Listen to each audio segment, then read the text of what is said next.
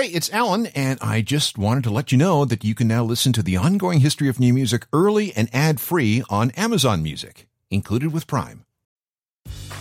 Grey's Anatomy, the most iconic binge worthy drama, is back, along with answers to the biggest cliffhangers. Will Teddy survive? Will Jo and Link finally find happiness together? Meredith returns along with fan faves like Arizona. You can now stream every episode of Grey's ever on Hulu and new episodes next day. Watch new episodes of Grey's Anatomy Thursdays at 9, 8 central on ABC and stream on Hulu. There was a time in this country when Canadians didn't really care about Canadian music. Okay, no, no, wait, we uh let's let's start over. That's that's kind of a bummer way to start this show. So let's go like this. There was a time in this country when Canadians didn't like Canadian music and did whatever they could to ignore it and pretend it didn't exist. Yeah, that's that's better, that's more accurate. There was one exception to this rule. If a Canadian artist received some kind of validation from outside the country, preferably from the United States, well, then suddenly they were worth paying attention to at home. It was a mix of insecurity and what I believe are Canada's two unofficial mottos. The first is, why can't you be happy with what you have? And the other is, who do you think you are? You think you're better than everyone else? That's that's harsh, but it's it's true. And for years, ambitious, talented Canadian musicians flowed south to seek their fortune in America. Paul Anka, Neil Young, Joni Mitchell, and so on. And yes, there were those who remained in Canada. Gordon Lightfoot is one. The Guess Who is another. But they really weren't fully accepted at home until they had a hit in America. And suddenly the attitude swung 180 degrees. Oh, yeah, them? Yeah, yeah, yeah. They're they're they're one of us. They're Canadian. And this is the way it was for several decades a frustrating situation for countless musicians. But then things started to warm up a bit in the 1980s, and by the time the 90s arrived, attitudes towards homegrown talent had swung in the other direction. Not only were Canadian music fans loving Canadian bands, Canadian music was being heard all over the world. Okay, wait, no, let's uh, try that again too. Canadian music was in demand all over the world. Some have called this the Great Can Rock Revolution of the 1990s. It changed everything. And here's how it started. This is the ongoing history of new music podcast with Alan Cross.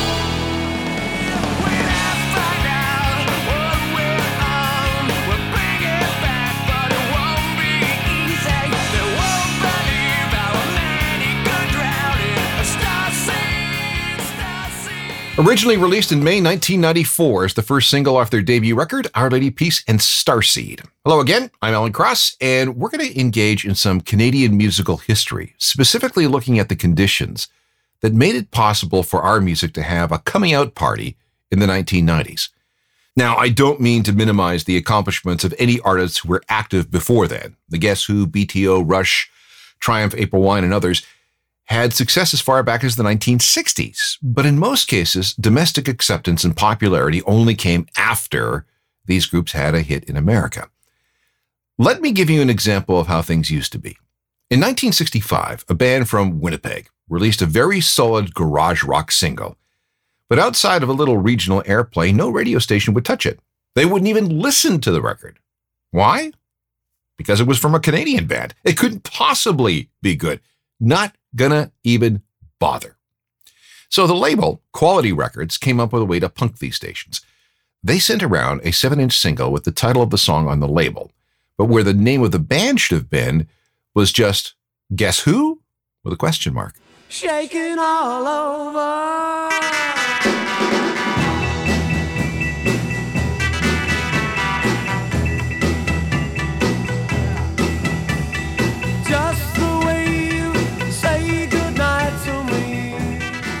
Radio stations took the bait and thinking this was some hot new British invasion band started playing the song. And to be fair, this was a cover of a song by a London outfit called Johnny Kidd and the Pirates, so they weren't, you know, completely off base. But the DJs did not get the joke. They told their listeners that they were listening to Shaken All Over by this cool new band called The Guess Who. Oh dear. And because the song hit number one in Canada, number 22 in the US and number 27 in the UK, the group had no choice but to change their name from Chad Allan and the Expressions to The Guess Who. That kind of publicity stunt could only work once, and this still left dozens of other very good Canadian bands without any hope of radio airplay. Meanwhile, there was barely a Canadian music industry to speak of.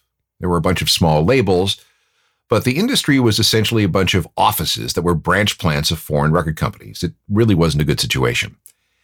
And collectively, we had some deep seated insecurities. The majority opinion regarding music was if it's Canadian, it can't be good, unless, of course, another country says it is.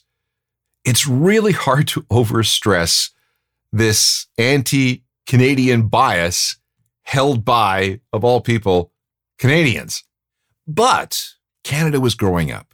We got our own flag in 1965. And in 1967, Canada turned 100 years old. With that birthday came a new sense of pride, something that was exemplified with Expo 67 in Montreal, a World's Fair that attracted attention and visitors from all over the world. National pride was on the rise, and the cultural industries, including those associated with the music industry, were swept up in this new nationalism. Long story short, this culminated with the adoption of the Canadian content rules. As of January 18, 1971, all radio stations were required by law to devote 30% of the music they played to records by Canadian artists because there was now a legal quota to fill, an industry was built to fill those quotas. The artists were there, but now they had access to recording studios, agents, managers, promoters, venues, distribution networks, and all the things that you need to have a domestic music scene. So, yes, this was cultural protectionism, but it was also an industrial strategy. However, developing talent to compete with the best in the world takes time. And for a while, a lot of what made it onto the radio, well, really wasn't that good. Or, at least that's the way it was perceived. If you grew up with AM radio in the 1970s, you probably have an idea of what I mean.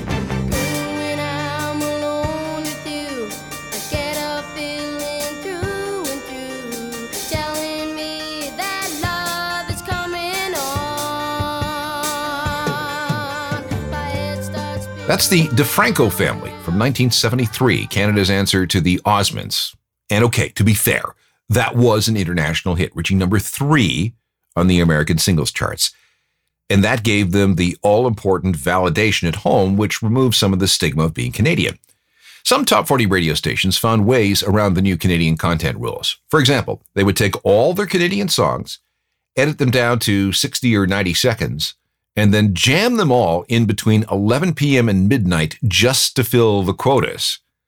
When the CRTC found out about that, they shut that loophole pretty quick and initiated some modified rules making these beaver hours seriously that's that's what some people call them illegal however the new industry infrastructure eventually started to bear more and more fruit new studios manned by producers and engineers with expertise were there to help young musicians with new ideas radio became less cynical about canadian talent and new artists began to have not just national but international success Loverboy, Chilliwack, Bruce Cockburn, Rough Trade, the Payolas, Toronto, the Headpins, the Spoons, Bryan Adams, Parachute Club, Men Without Hats, Corey Hart. They all emerged as serious stars through the late 1970s and into the 1980s. Here's an example of a Canadian indie artist blowing up internationally, starting in the fall of 1979.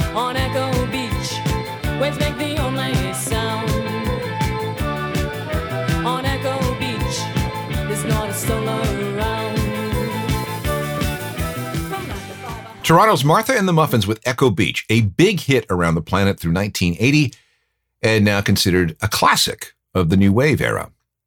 Let's get back to radio for a second. When the rules for Canadian FM radio changed in the 60s, things started growing in a different direction. Radio station owners just couldn't rebroadcast their AM stations on FM like they had in the past, so they had to adapt, and music followed along. AM stations were very worried that the superior sound of FM would kill them. And so it came to pass that FM stations had to work under very stringent rules. One of the original rules was that it was illegal to play a song more than 18 times a week on any given station. That meant that stations had to play more songs to fill the broadcast day. In addition to that, it was illegal to devote more than 49% of your playlist to hit songs, that is, songs that reached the top 40 on the singles charts. And that meant radio programmers had to go to albums and dig for more material. And because FM stations could run only so many minutes of commercials per day, again, a rule designed to set them apart from AM stations, there was time to play tracks longer than the standard three minute pop song. This was FM album rock, and 30% of those songs had to come from Canadian artists. This helped out bands like Rush, Triumph, and April Wine. But because there still weren't that many bands of that caliber, it also meant that a lot more Guess Who, Bachman Turner Overdrive, The Band, and Neil Young got played. So clearly something needed to be done. Things were getting better, but we still needed to juice the supply of quality Canadian born music. One way to address that was to look at ways of funding musicians. Britain had discovered that its art school system, post secondary schools that didn't charge tuition, gave students a little money to live on, and allowed kids with an artistic bent to follow their muses, was unexpectedly churning out tons and tons of musicians. This is where a lot of British invasion music came from, and successful bands continued to be born out of art school through the 1970s. Canada didn't have an art school tradition, so we needed another way of accomplishing the same thing. We started funding the arts in 1951, but more was required. One solution came on in 1981 the establishment of Factor, the foundation to assist Canadian talent on record. Factor, which still exists today, was fabulously successful in funding emerging talent in this country when it came to things like recording and touring. When Much Music signed on in 1984, another program called VideoFact was established. This was funded entirely by Much Music in exchange for the government keeping MTV out of the country. Like radio, Much Music had to play a lot of Canadian content. So the goal of VideoFact was to provide money for the nascent Canadian music video industry so that Much Music had Canadian videos to play. This was super important. Much Music acted like a national pop and rock radio station. For the first time, a kid in St. John's, Newfoundland, could have something in common musically with a kid in Toronto, a kid in Edmonton, and a kid in Whitehorse. And if all these kids were also being exposed to videos by Canadian artists, well, you can see how things began to knit together. Thanks to CanCon's effect on radio, the rise of FM radio, plus the impact of Factor, Much Music, and VideoFact, Canadian grown music was reaching more and more Canadians than ever before, and a lot of it was really, really good. And Canadians were really getting into it.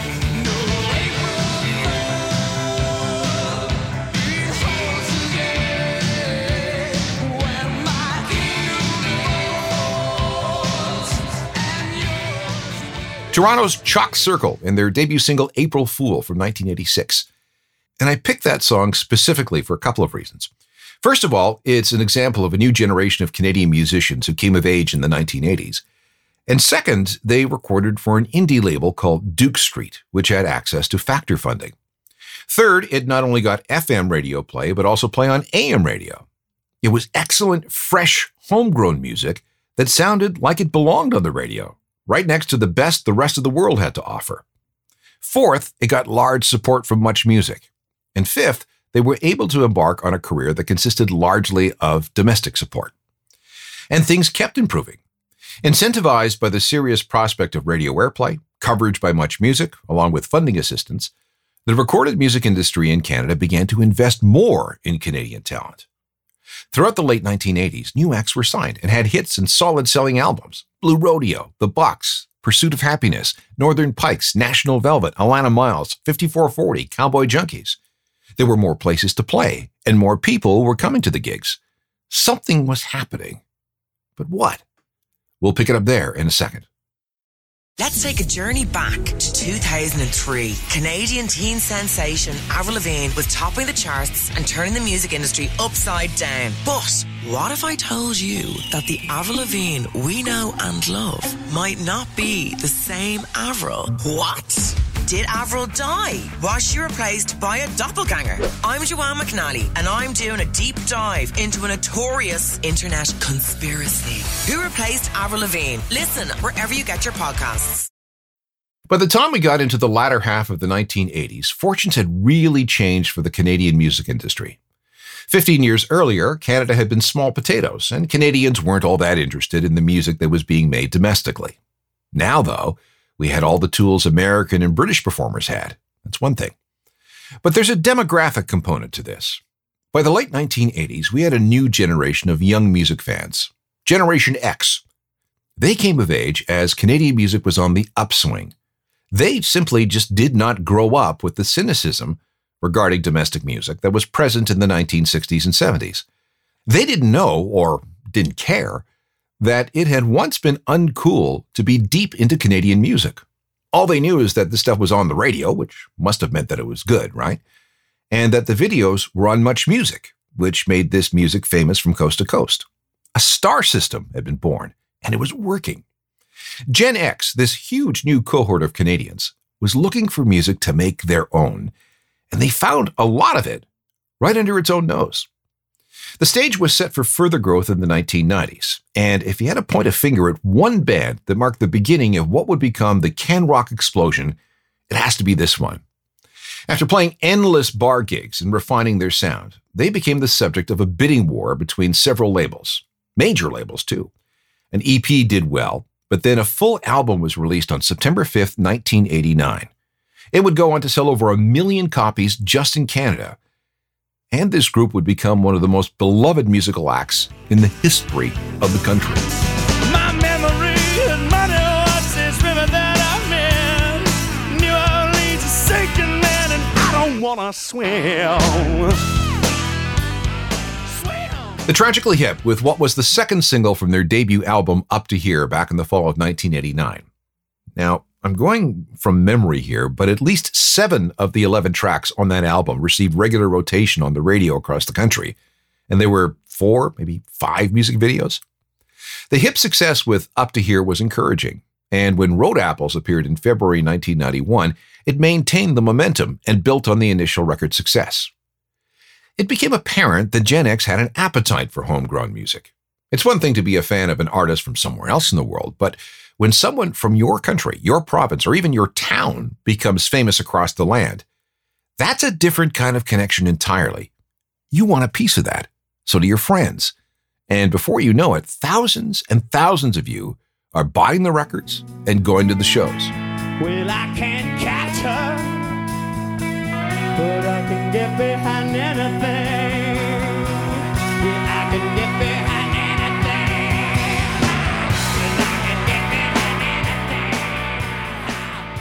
Tragically Hip was one of the first big successes of the 1990s can rock explosion, but there was so much more to come. After years of seeding the field, a new crop was coming in. 1991 saw the beginning of the rise of the Barenaked Ladies, Spirit of the West, Sarah McLachlan, Crash Vegas, Crash Test Dummies, and Grapes of Wrath. 1992, Sons of Freedom, Bootsauce, Lowest of the Low, More Hip, More Barenaked Ladies. 1993, Doughboys, The Tea Party, Daniel Lanois, More Sarah McLachlan, More Pursuit of Happiness, More Cowboy Junkies. Canada paid attention to all these acts and more. And people outside the country started to notice too. Canada, long underestimated by foreign music fans, began to be discovered. We were just exotic enough, but also familiar enough to make it easy to get into this music. There was even some unusual local sensations. For example, there was a time between late 1991 and 1993 that America discovered Halifax. It was even, at one point, suspected to be the new Seattle, largely because of this band who ended up being signed to Sub Pop for their first album.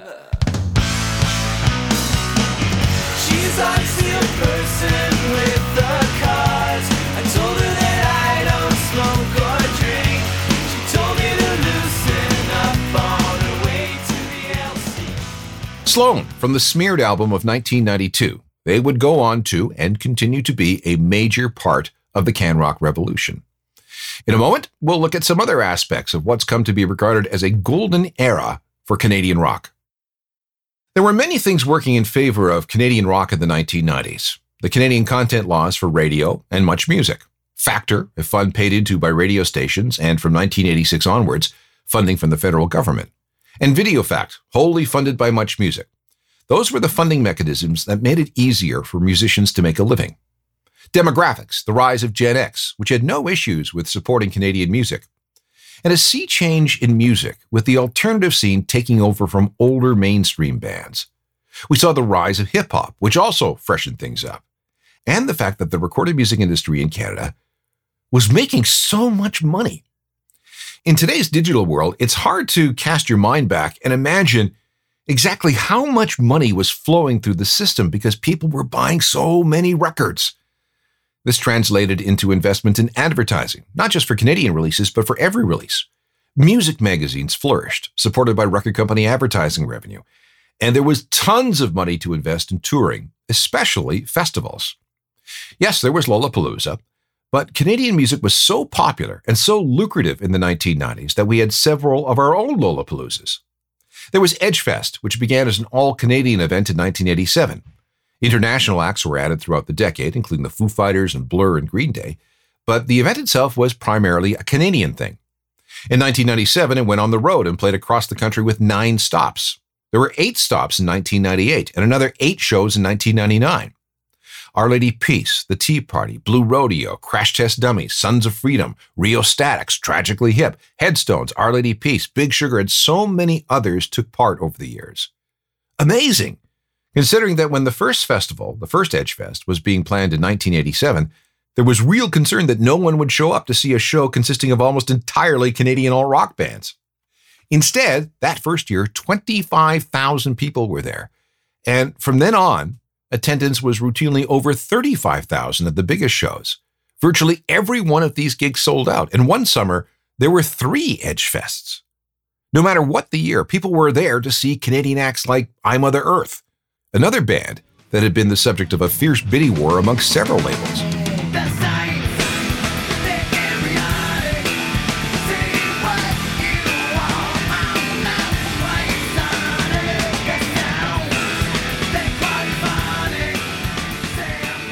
Edgefest wasn't the only Canadian based summer music festival of the 90s.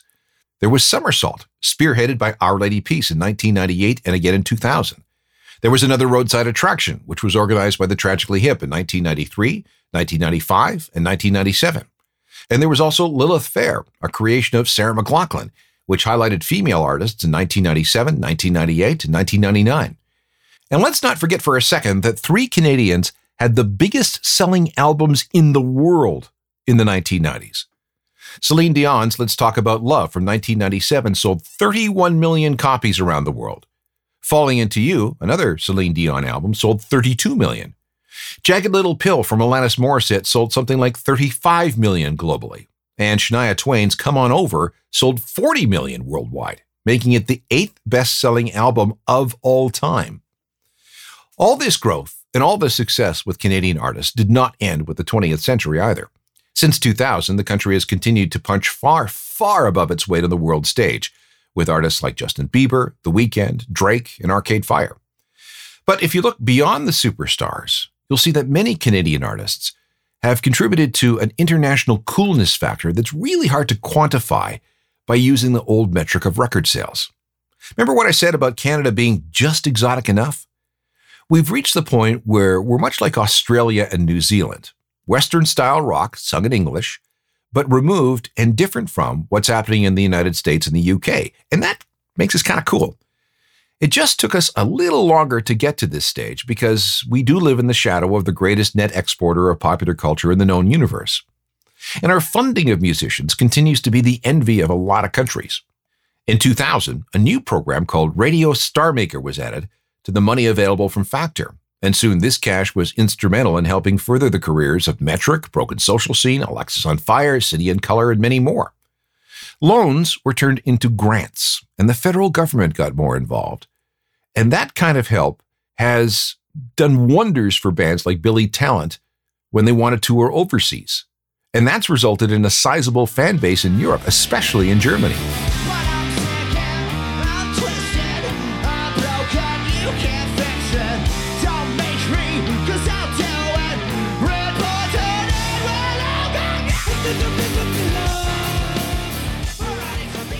Okay, so how can we sum things up? It took several decades, but we played the long game. And on a macro scale, it paid off. The investment made by broadcasters and various levels of government has been worth it.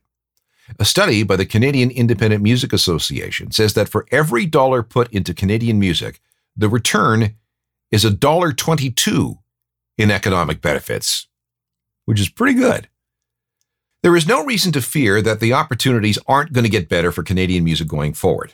Yes, COVID was a big setback, but it was for everyone. And yes, gentrification and rising real estate prices are making it tougher for musicians to find places to live and work and rehearse and perform. And yes, there were huge, huge problems when it comes to musicians earning a living wage in the streaming era. And no, streaming music platforms don't have CanCon quotas, which makes it harder for Canadians to discover Canadian music. At least that's the theory. It's not all rainbows and unicorns and chocolate, but considering what we started out with at the end of the 1960s and where we are today, I think we can probably figure it out. There are hundreds of ongoing history podcasts available for listening anytime you want. Pick a platform and just download and go. I've got my website, which is a journalofmusicalthings.com for music news and information. It has a daily newsletter too. We can also meet up on Twitter, Facebook, Instagram, and TikTok. And please feel free to drop me an email through alan at alancross.ca. Technical productions by Rob Johnston. We'll talk again soon. I'm Alan Cross. You've been listening to the Ongoing History of New Music podcast with Alan Cross. Subscribe to the podcast through iTunes, Google Play, Stitcher, Spotify, and everywhere you find your favorite podcasts.